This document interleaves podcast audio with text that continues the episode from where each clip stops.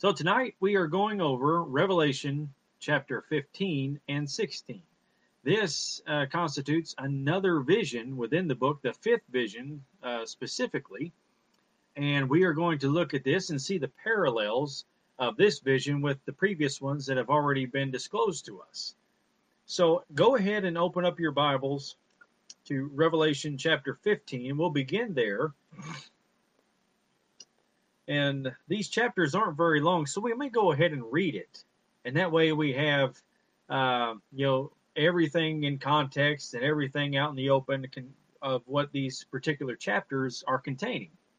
And again, the vision that we have here, chapters 15 and 16, are overlapping the previous ones that we have read, and again, seeing those similarities. Remember that throughout the book of Revelation, we're finding that there is this cycle, this cycle of visions uh, that is occurring. We saw it from chapters 1 to 3, 4 to 7, 8 to 11, 12 to 14, and now 15 to 16. And then next time we'll see it uh, even more so uh, detailed from chapter 17 to 19, and then very last, of course, being chapters 20 to 22. So let me go ahead and read this, and you can follow along. And course, I'm reading out of a New American Standard Bible, but go ahead and follow along in your Bible, and um, we'll just start in chapter 15 and we'll read chapters 15 and 16. And I want you to pay attention to what is what is being said here the things that are being contained within uh, these two chapters. So let's go ahead and begin Revelation chapter 15, beginning in verse 1.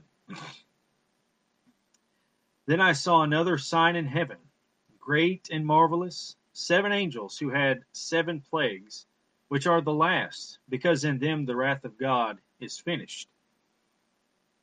And I saw something like a sea of glass mixed with fire and those who had been victorious over the beast and his image in the number of his name, standing on the sea of glass, holding harps of God. And they sang the song of Moses, the bondservant of God, and the song of the Lamb, saying, Great and marvelous are your works, O Lord, O Lord God, the Almighty. Righteous and true are your ways, King of the nations. Who will not fear, O Lord, and glorify your name? For you alone are holy for all the nations will come and worship before you, for your righteous acts have been revealed. After these things I looked, and the temple of the tabernacle of testimony in heaven was open, and the seven angels who had the seven plagues came out of the temple, clothed in linen, clean and bright, and girded around their chests with golden sashes. Then one of the four living creatures gave to the seven angels seven golden bowls full of the wrath of God, who lives forever and ever. And the temple was filled with the smoke from the glory of God and from his power.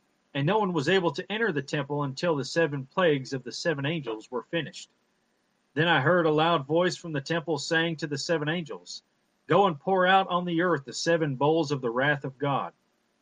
So the first angel went and poured out his bowl on the earth, and it became a loathsome and malignant sore on the people who had the mark of the beast and who worshipped his image.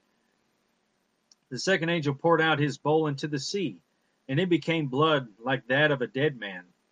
And every living thing in the sea died. Then the third angel poured out his bowl into the rivers and the springs of water, and they became blood. And I heard the angel of the waters saying, Righteous are you, who are and who were, O Holy One, because you judge these things. For they poured out the blood of the saints and prophets, and you have given them blood to drink. They deserve it. And I heard the altar saying, Yes, O Lord God, the Almighty, true and righteous are your judgments. The fourth angel poured out his bowl upon the sun, and it was given to it to scorch men with fire. Men were scorched with the fierce heat, and they blasphemed the name of God who has the power over these plagues, and they did not repent so as to give him glory.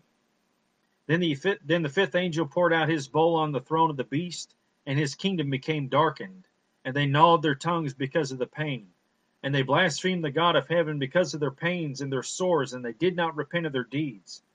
The sixth angel poured out his bowl on the great river, the, the Euphrates, and its water was dried up, so that the way would be prepared for the kings from the east. And I saw coming out of the mouth of the dragon, and out of the mouth of the beast, and out of the mouth of the false prophet, three unclean spirits like frogs. for they are spirits of demons, performing signs which go out into the kings, which go out to the kings of the whole world, to gather them together for the war of the great day of God the Almighty. Behold, I am coming like a thief. Blessed is the one who stays awake and keeps his clothes, so that he will not walk about naked, and men will not see his shame. And they gathered them together to the place which in Hebrew is called Armageddon. Then the seventh angel poured out his bowl upon the air and a loud voice came out of the temple from the throne, saying, It is done.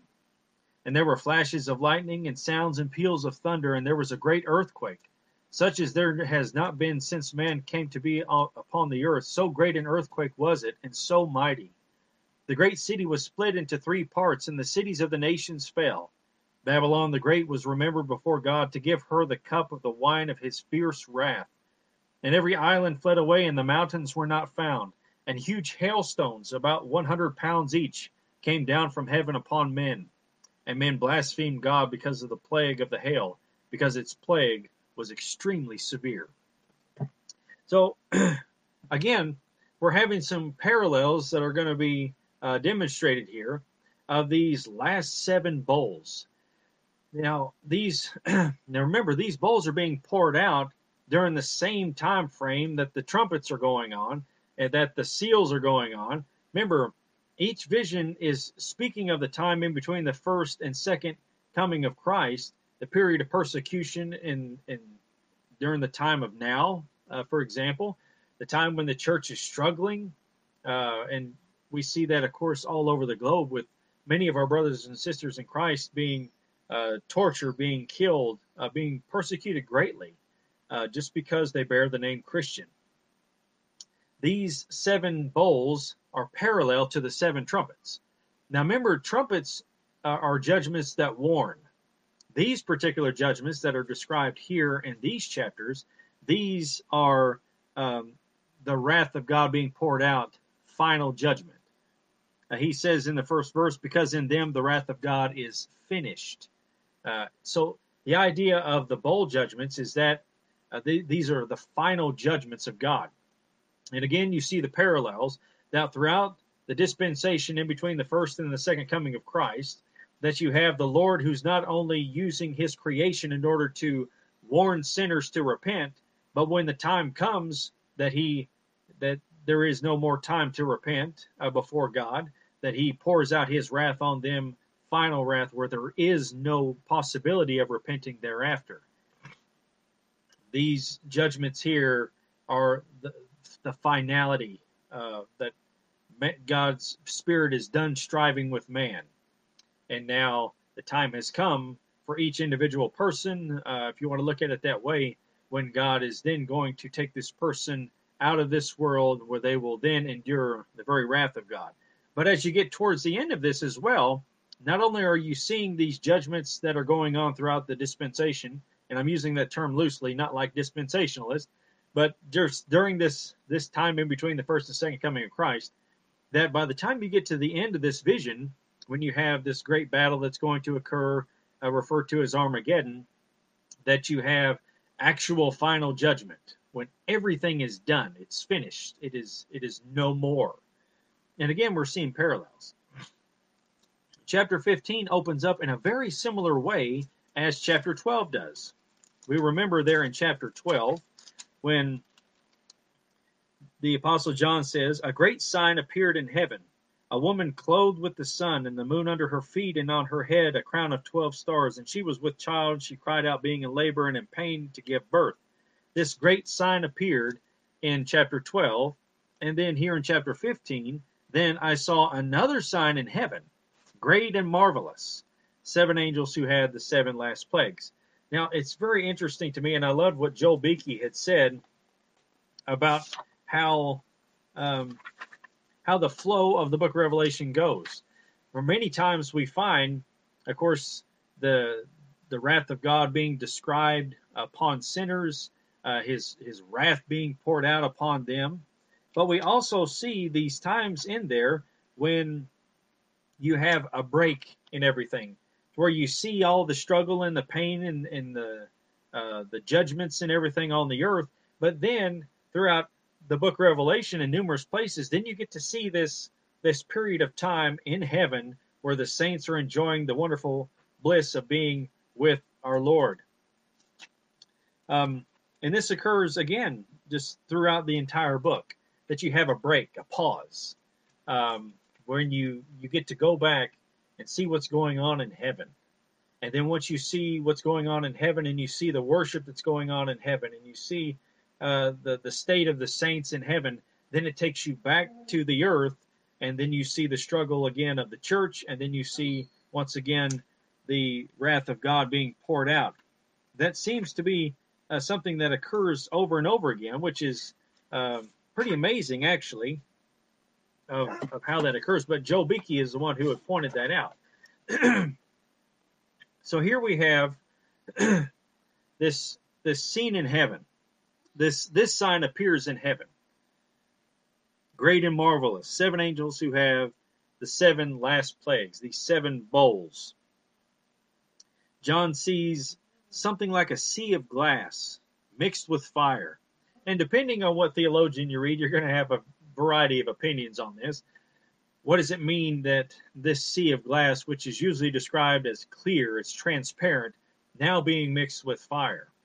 Is it representing perhaps though the saints in heaven are enjoying the the, the great joy of being in the presence of God, Yet the saints that are on earth are enduring various persecutions, which is symbolized by the fire, possibly. But it also could very well represent, which it often does, that you have this sea of glass re- representing the nations, and of course, mixed with fire, being the judgment of God, which is being poured out upon them.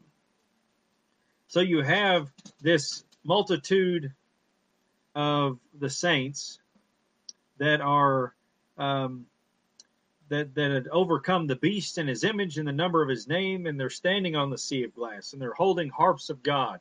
You have this this beautiful scene of the saints in heaven, the, the church triumphant.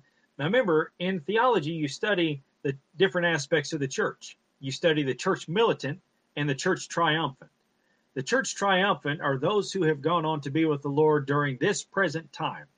That we know that when someone who is in Christ when they leave this world at this particular time, they go home to be with Christ. They are ruling and reigning with Christ during this time. And we'll get to that once we get to Revelation 20, that they are reigning with Christ.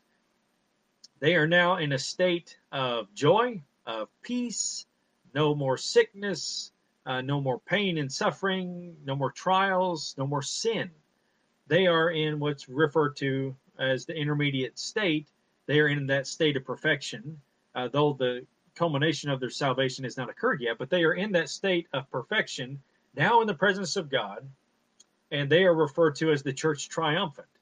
At the very same time, you have on the earth those like us that are still here, that struggle every day with sin and temptation and with uh, various uh, slanderings and, and you know backbitings and, and all the things that occur because you're a Christian uh, then the things that just occur because we have to still contend with ourselves uh, of our sinful sinful side, the remnant of the old man. We are the church triumphant because, or the church militant because we are struggling, we are fighting. Uh, as Paul describes a number of times, like the weapons of our warfare are not uh, carnal, but mighty through God. And we have the armor of God being described. So there's warfare going on. Uh, if you're still here, you're referred to as the church militant. So you get to see this vision of those that are in heaven who are with Christ, who are uh, rejoicing in the presence of Christ. They have their harps, which are also described uh, earlier in Revelation, and they sing the song of Moses, the bondservant of God, and the song of the Lamb. Now, if you remember, the song of Moses was sung after the children of Israel come out of Egypt and they did so by the Lord, of course, uh, bringing upon Egypt the 10 plagues that he did, and the last being the death of all the firstborn. And if you had the the blood of the lamb over your doorpost and all that, that the angel of death would pass by. Uh, and so, hence the name Passover uh, was one of the great feasts of, um, of Israel. But after they come out of Egypt, and of course they get to the Red Sea, the Lord splits the Red Sea. They walk over on dry land, and uh, Pharaoh's armies are in pursuit behind them. Well, after the children of Israel cross, and then the Lord brings the seas back over the Egyptians and drowns them, they sing the song of Moses, and they are try they are rejoicing before the Lord uh, of what the Lord had done in saving them and delivering them. And you have that song, uh, or a song, being referred to as the Song of Moses and of the Lamb, being sung in the presence of God by the church triumphant as they are in heaven experiencing the wonderful joy of being in that state. They say, Great and marvelous are your works, O Lord, the Almighty. Righteous and true are your ways, King of the nations. Who will not fear, O Lord, and glorify your name? For you alone are holy. For all the nations will come and worship before you, for your righteous acts have been revealed. Again, and we're and see here's the thing. Once again, as you're working your way through the book of Revelation, you are finding these instances of yes, judgment on the earth and, and persecution on the earth and struggle on the earth.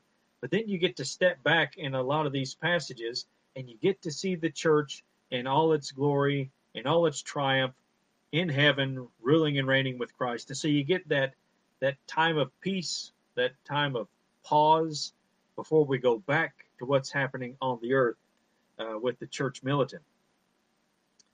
So they are singing the song of Moses, the bondservant of God.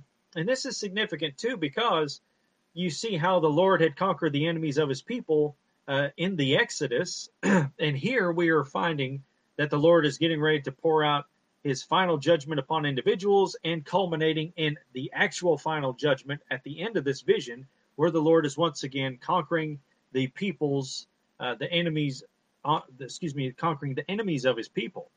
So there is some definite correlation there between what happened in the Exodus and the Lord delivering his people and vanquishing the enemies, and also even now where the Lord is doing the same during the present age, and then obviously when he comes back in final judgment.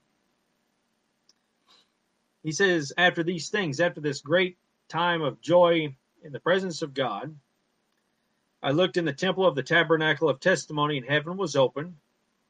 And the seven angels who had the seven plagues came out of the temple, clothed in linen, clean and bright, and girded around their chests with golden sashes. Then one of the four living creatures gave to the seven angels seven golden bowls full of the wrath of God who lives forever and ever. And the temple was filled with the smoke from the glory of God and from his power. No one was able to enter the temple until the seven plagues of the seven angels were finished. Now, this is some preparation that is going on. The Lord is getting ready to judge the wicked, and he is doing so using the very same aspects of his creation as what we found within the trumpet judgments, except now these are final judgment. And again, this is going on throughout the present age.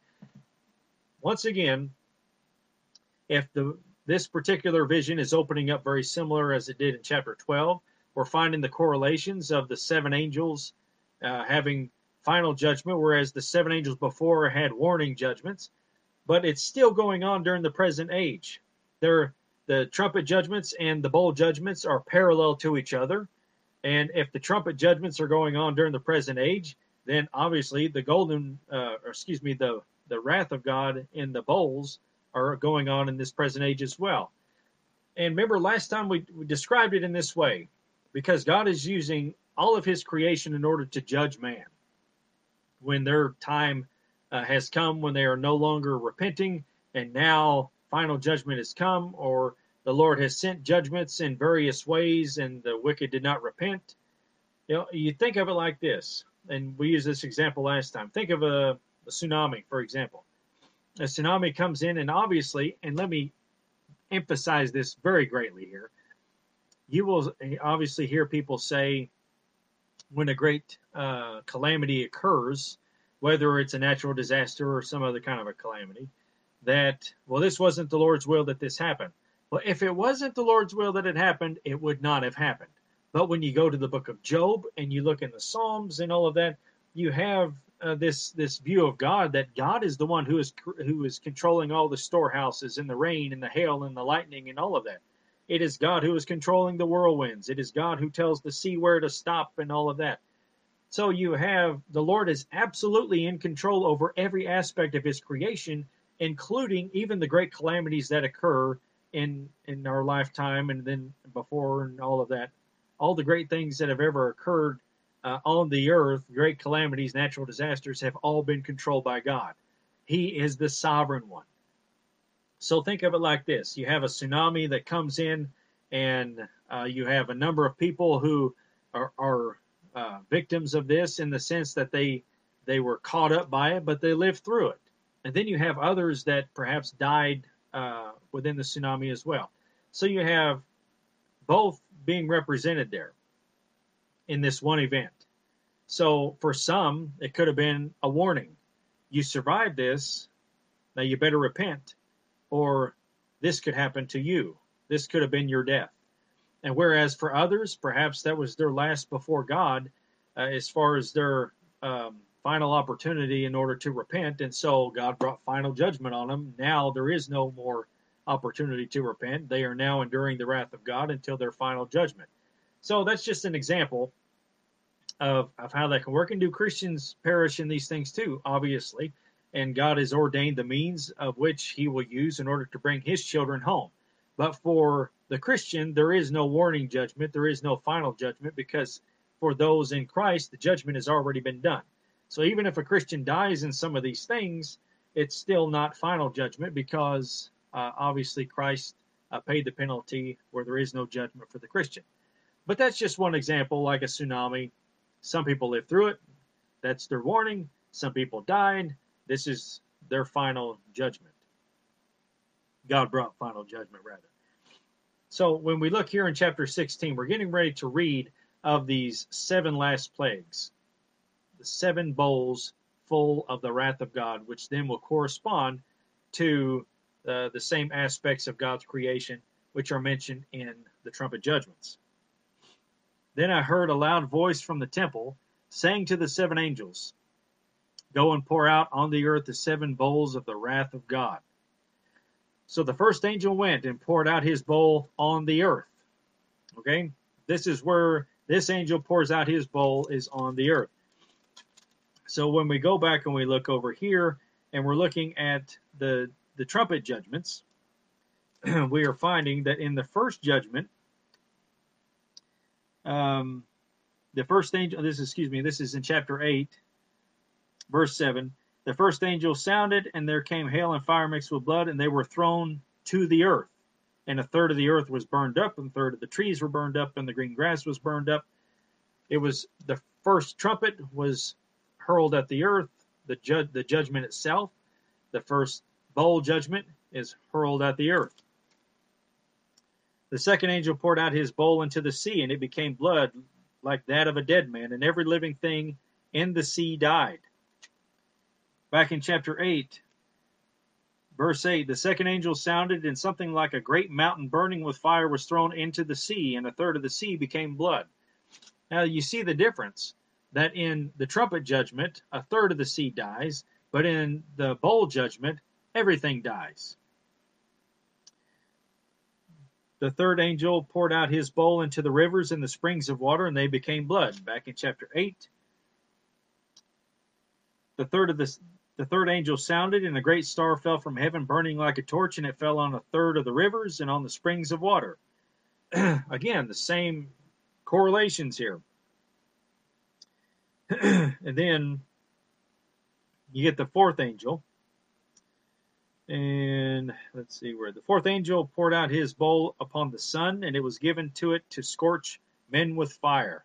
Men were scorched with fierce heat, and they blasphemed the name of God who has the power over these plagues, and they did not repent so as to give him glory.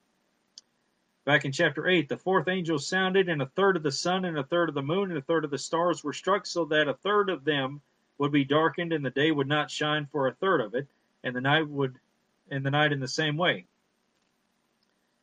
Now, the fifth one, this is interesting. The fifth angel poured out his bowl on the throne of the beast, and his kingdom became darkened, and they gnawed their tongues because of the pain, and they blasphemed the God of heaven because of their pains and their sores, and they did not repent of their deeds. Now, when the fifth trumpet sounds, here's what happens The fifth angel sounded, and I saw a star fall from heaven, which had fallen to the earth, and the key of the bottomless pit was opened. And he opened the pit, and the smoke went up out of the pit like the smoke of a great furnace, and the sun and the air were darkened by the smoke of the pit. So out come these locusts, and these locusts have a king over them, Abaddon, Apollyon, and they torment uh, men for five months. But you have the fifth bowl that is poured out, in in in reference in the same reference there to the throne of the beast. You have the angel uh, who is in reference to the fifth trumpet, who is Apollyon, who is Abaddon, uh, who who's uh, in charge over all this demonic army that is being that is coming out upon the earth. And this fifth angel pours out his bowl on the throne of the beast, and his kingdom became darkened, and they gnawed their tongues because of the pain. So you have some correlations there. The sixth angel poured out his bowl on the great river, the Euphrates, and its waters was dried up so that the way would be prepared for the kings from the east. Back in chapter 9.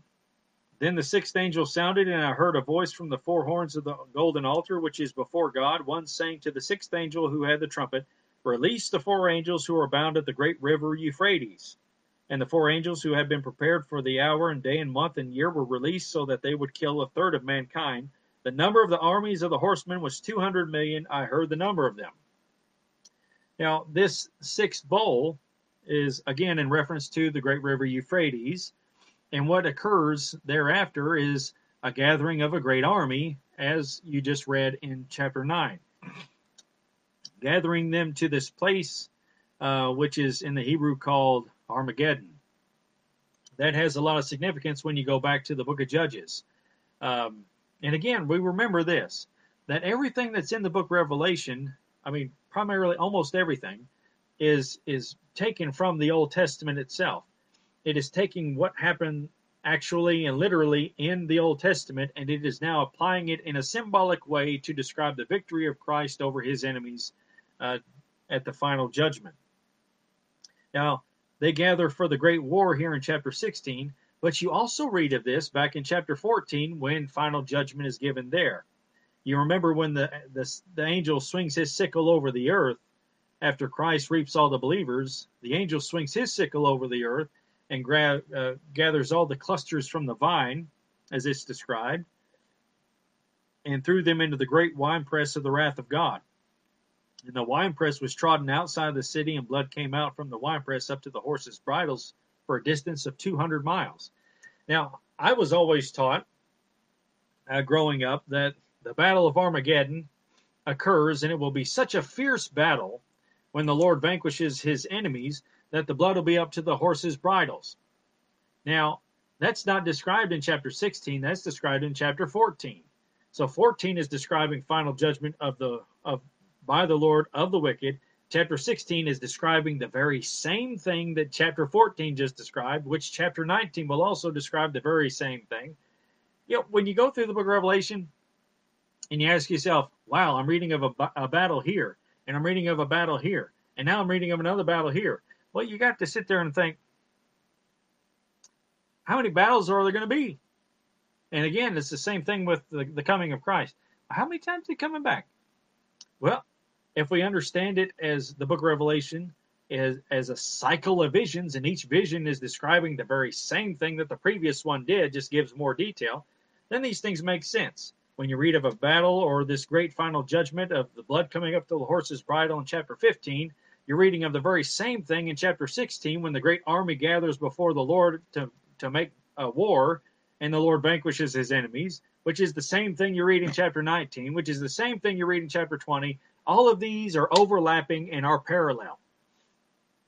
So you have the sixth angel, which pours out his bowl of the wrath of God.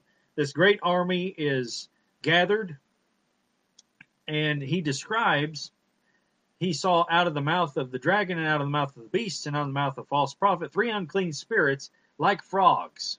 Now it's interesting that it would be like frogs. Is he talking about the repulsiveness of frogs and that sort of thing? Well, very well could be because these are spirits of demons, um, as is described here. So, and not only this, but when you read in chapter 16 here of these particular demonic spirits that are gathering this great army, is the very same scenario you're reading in chapter 20 when you have Satan himself, which is gathering a great army for the great day of the wrath of God. Again, they're parallel. They're not different wars, they're not different battles. It's the same battle, the same final battle, uh, which is being described here.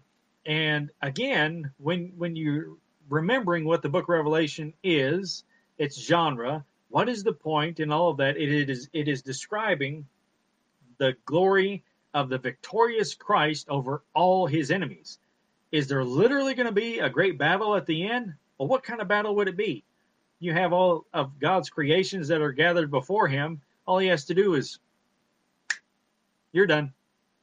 I mean, what kind of battle is it going to be? But if we understand it in the sense of when God gathers all of his uh, people uh, unto himself and he glorifies himself in them, which is the culmination of our salvation, by the way.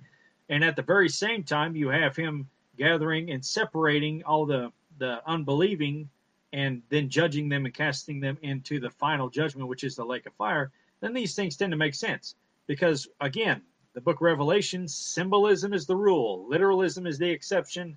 And and so we have to go to the more clear passages within the New Testament or even the Old Testament to understand exactly what is happening here uh, in this particular book. But you have this language of Christ that is being said here in chapter 15. Or excuse me, chapter 16, verse 15. Behold, I am coming like a thief. Blessed is the one who stays awake and keep it, keeps his clothes, so that he will not walk about naked, and men will not see his shame. Now, the, the seventh bowl is getting ready to be poured out. Now, this seventh bowl is describing the final judgment of all, just as chapter 14 did, just as chapter 11 did, and chapter 6 did. Again, you're having the same language uh, where every island fled away and the mountains were not found. That was back in chapter 6 as well. Verse 14 The sky was split apart like a scroll when it is rolled up, and every mountain and island were moved out of their places. Uh, and you have a gathering of people, uh, a great army there in chapter 6, with the kings of the earth, and the great men and the commanders, the rich and the strong, and every slave and free man, uh, who hide themselves in the rocks, these all mankind. Uh, and Peter uses very similar language, talking about the coming of Christ being like a thief. Um, by the way, him saying that he's coming like a thief is not saying that he's coming in some secret rapture where nobody's going to know what happened. Uh, that's not within the scripture. And again, when you look at the great rapture passage of First Thessalonians chapter four, when you have the Lord descending from heaven with a shout, with the voice of the archangel, and with the trumpet of God, this is a very public event. This is not some secret thing where nobody's going to know what happened. Uh, that is nowhere within the scripture. But listen to what Peter says about the day of the Lord, in which the final judgment is being poured out upon all mankind. He uses the same language. In chapter 3 of 2 Peter, beginning of verse 10, but the day of the Lord will come like a thief. That's what Jesus says in Matthew 24. This is what Peter is saying, but the, the language is not of some secret rapture, it is of the final judgment when Christ comes back and makes all things right. But the day of the Lord will come like a thief, in which the heavens will pass away with a roar, and the elements will be destroyed with intense heat, and the earth and its works will be burned up. Uh, say, is this some secret thing that happens? No, this is when the Lord comes back. The earth itself is redeemed. The wicked are cast in the lake of fire, and then the righteous inherit the earth as the Lord had promised.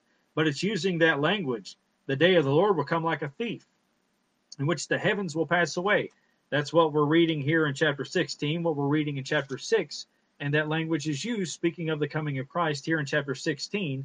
Behold, I am coming like a thief. He's going to come at a time when you don't think he's going to. That's the idea. Not that it's going to be, I'm going to gather you. Nobody's going to know what happened. Uh, how about no? So the seventh angel is got is ready to pour out his bowl upon the uh, upon the earth.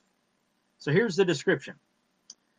Then the seventh angel poured out his bowl upon the air, and a loud voice came out from the temple from the throne, saying, "It is done."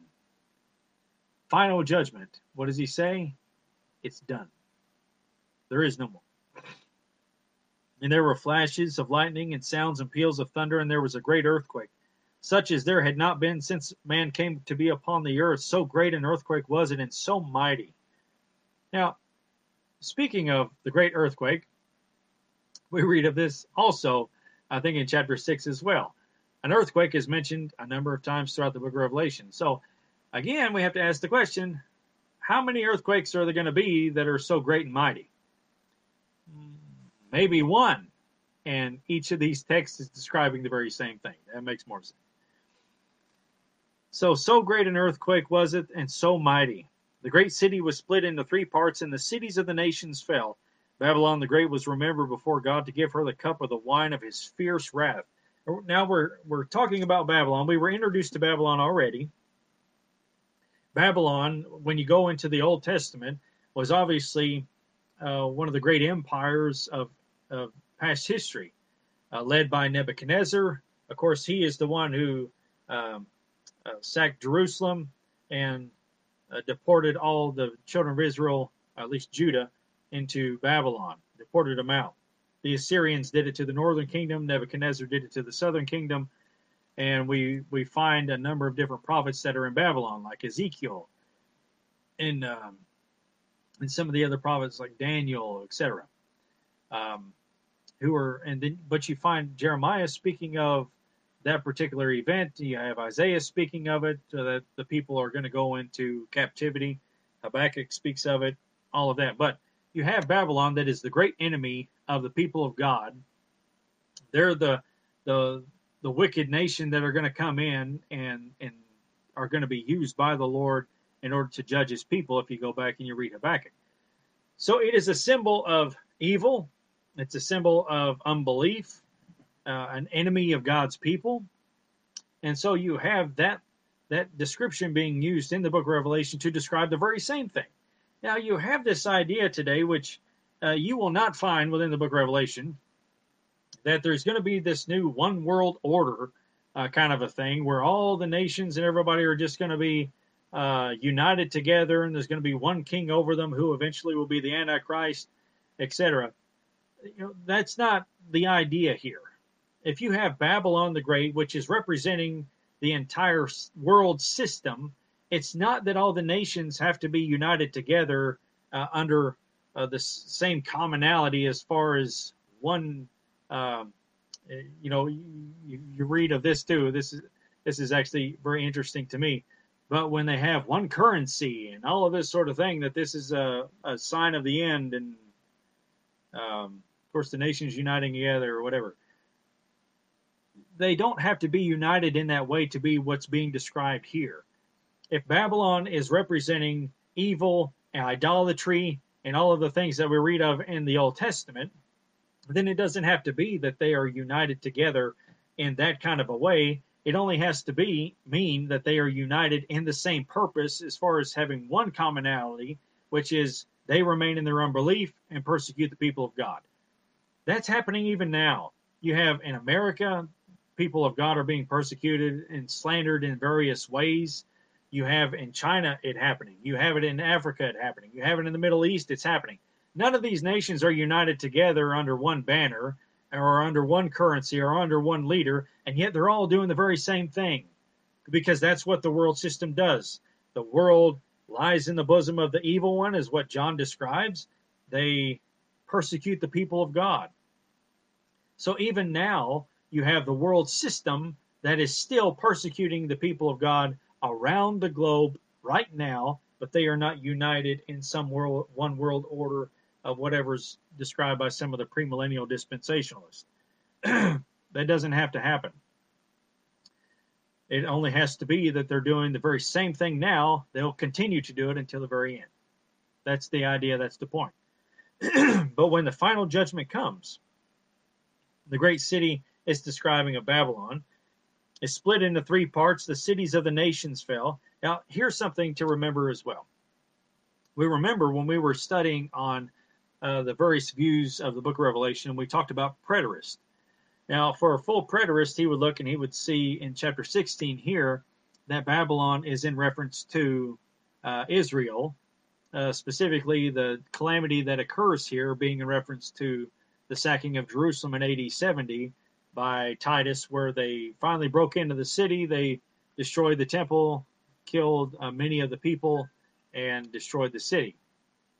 But again, the very thing that we talked about then was that the wrath of God that is described in the book of Revelation is not local to one city or to one country, but it is universal. And you remember what he says here the great city was split into three parts, and the cities of the nations fell.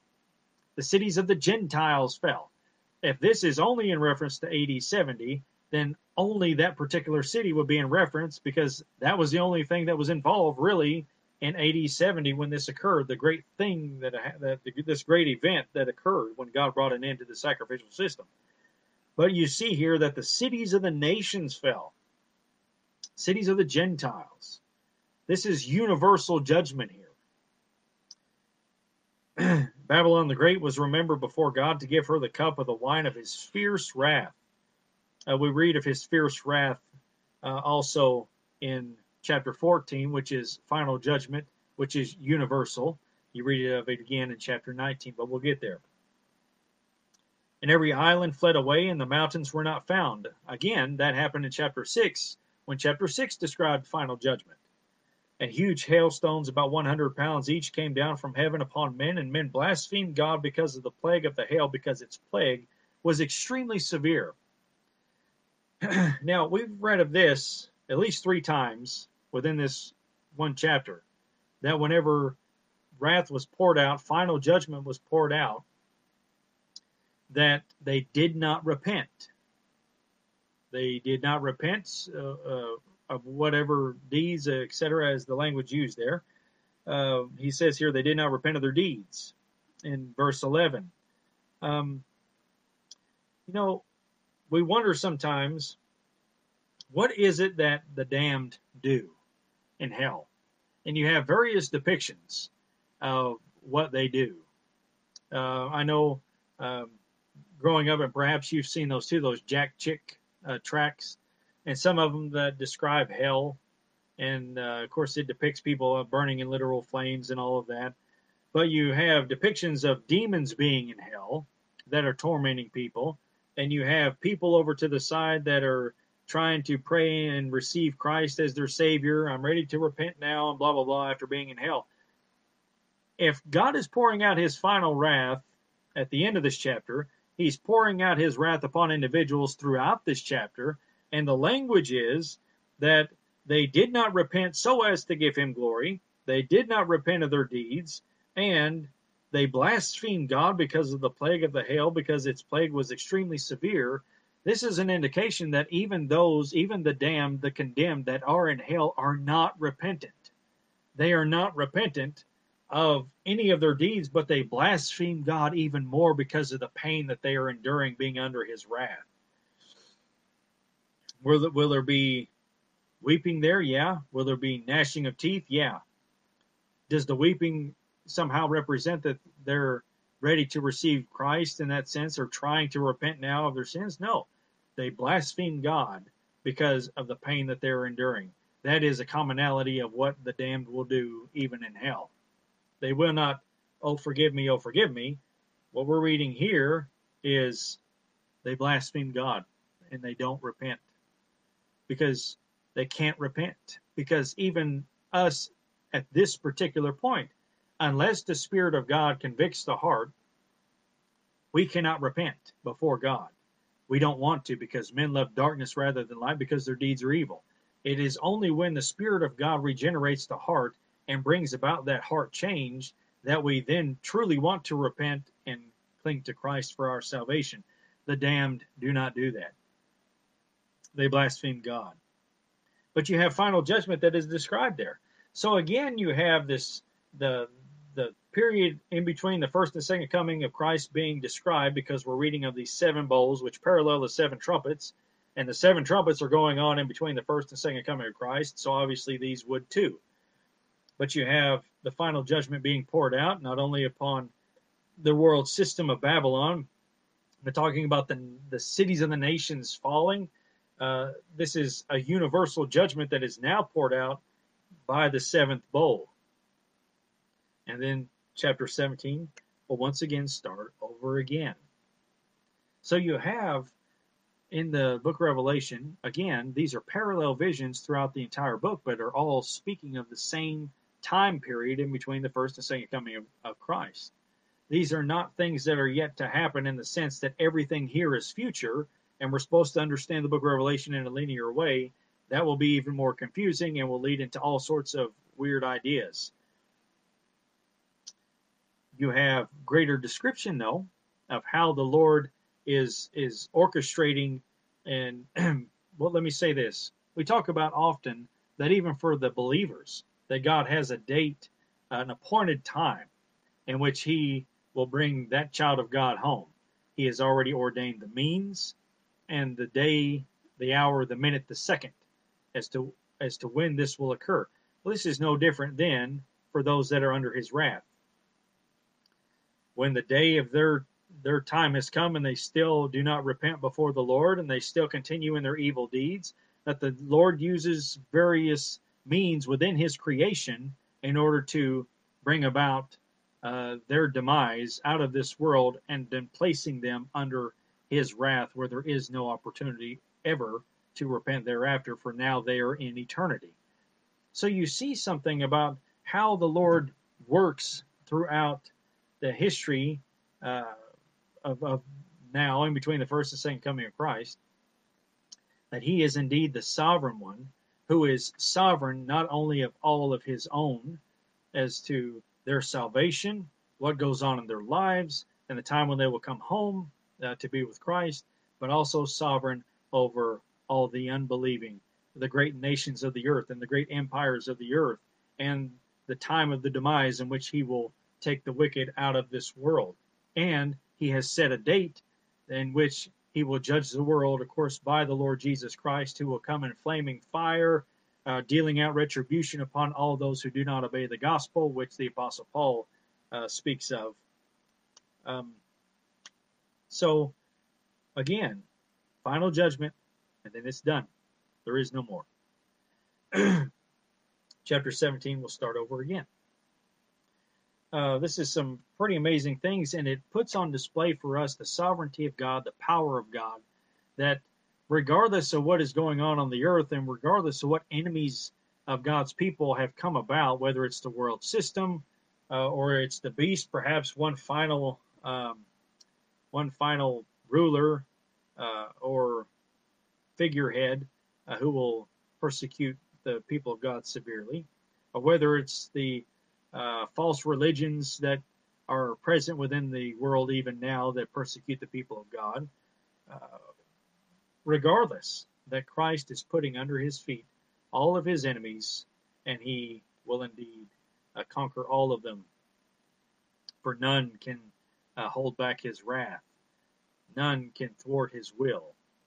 He is sovereign, and when he determines that it is time, whether individuals uh, the wicked individuals to leave the world, or it's time for the final judgment uh, when he will send Christ to the earth. He has appointed the time, and he will absolutely perform it. Because you see, in these in these bowls of wrath that are being poured out, none can stop them. There are none that can thwart the will of God. Uh, there are none that can cause anything to stop these or to delay them or any of that. They happen when God has appointed them to happen, and none can stay his hand, even on the day of final judgment. It will occur as God has planned and the hour that God has determined. And in that we can rest, and in that we can rejoice in the Lord that uh, though we receive uh, various things in this world, the struggles and, and slanders, let's face it, here in America, we don't face um, great persecution at all slander, being made fun of, or trying to be silenced, and things of that nature. But what is that compared to what our brothers brothers and sisters are, are going through uh, throughout the rest of the world, where they're actually dying? Um, I, but I'm not saying we don't endure a form of persecution. Of course we do.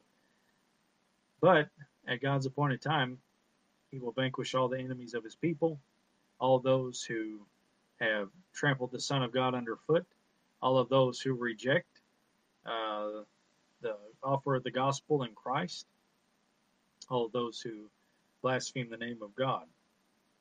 He will bring about their demise and their final judgment at his appointed time. Pretty amazing, isn't it? Uh, again, putting on display the power of God and the sovereignty of God. For none can thwart his hand. And I love that language. Uh, that's said often in the Old Testament that none can stay his hand, none can thwart his hand.